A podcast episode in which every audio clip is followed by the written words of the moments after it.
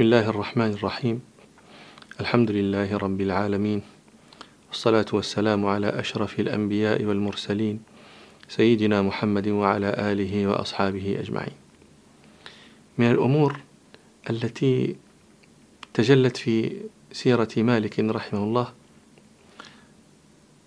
هو أدبه مع شيوخه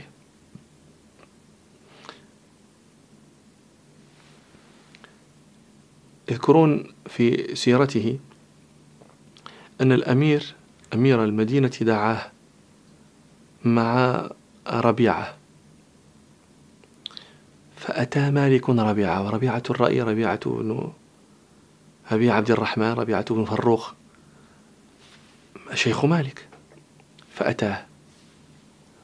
وقال لا آتيه أي الأمير حتى أستشيرك. وفي رواية أنه رأى الكراهية في وجه ربيعة يعني كأنه كره أن إن صحت كأنه كره أن آه، يأتي تلميذه معه. فقال مالك له آه، إن كرهت أن أذهب لم أذهب إنما تعلمنا منك. يعني تعلمنا منك لا يكون جزاؤك منا أن ندخل عليك ما تكره. بل نكون سببا في مسرتك لا في ما لا في لا, لا في سخطك وغضبك. عجيبة هذه القضية. مالك يقول وهذه مشهورة جدا عنه لا ينبغي لرجل أن يرى نفسه أهلا لشيء حتى يستشير. وما جلست حتى شهد لي سبعون من أهل المدينة أني أهل ذلك. ولو منعوني ما جلست. أليس مالك يأنس من نفسه العلم؟ يأنس من نفسه المعرفة والحفظ وحسن التأتي والاجتهاد.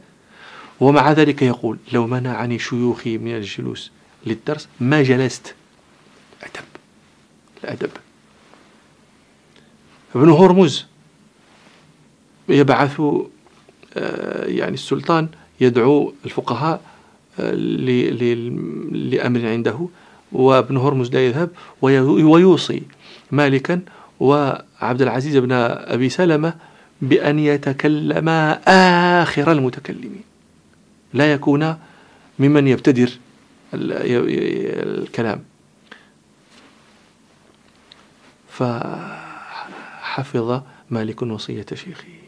فسأله الأمير عن رجل أقر على نفسه بالقتل. وكان في المجلس ابن أبي ذئب ونظرائه من علماء المدينة. فكل يتكلم ومالك مطرق ساكت. فلما تكلموا قال له سأله الأمير ماذا تقول يا؟ فقال حتى أنظر. فقال القوم في أي شيء تنظر؟ هذا واحد هذا رجل أق... هذا إنسان أقر على نفسه بالقتل. ففي أي شيء تنظر؟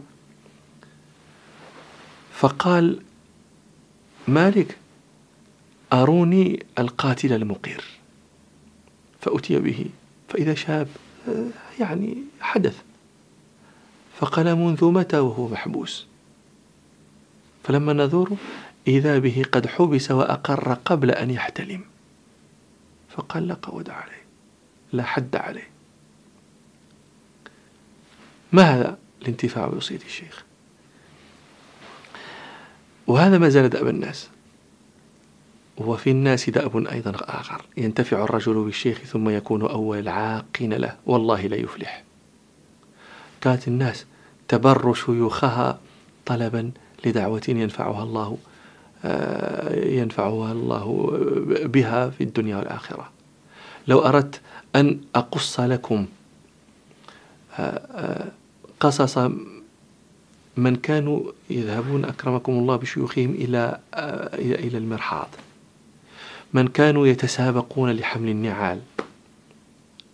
والرجل هذا الطالب قد يكون عزيزا في قومه من أهل بيت ومن أهل كذا لكن عند الشيخ يترك ذلك كله بالباب ويدخل عند الشيخ.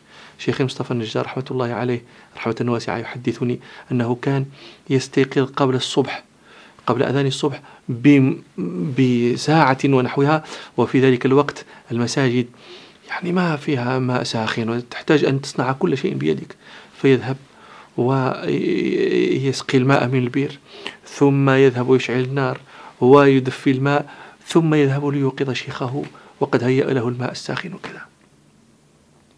ثم انتفع به. وكان الشيخ رحمه الله هذا الذي يذكره الناس وما زال الناس يذكره ويثنون عليه ويدعون له. قل من ترك الأدب مع شيوخه الذين هم أولى به من, من, من كثير من يتأدب معهم فأفلح. وقل من لزم هذا السلوك فخاب وإلى مجلس آخر إن شاء الله. والحمد لله رب العالمين.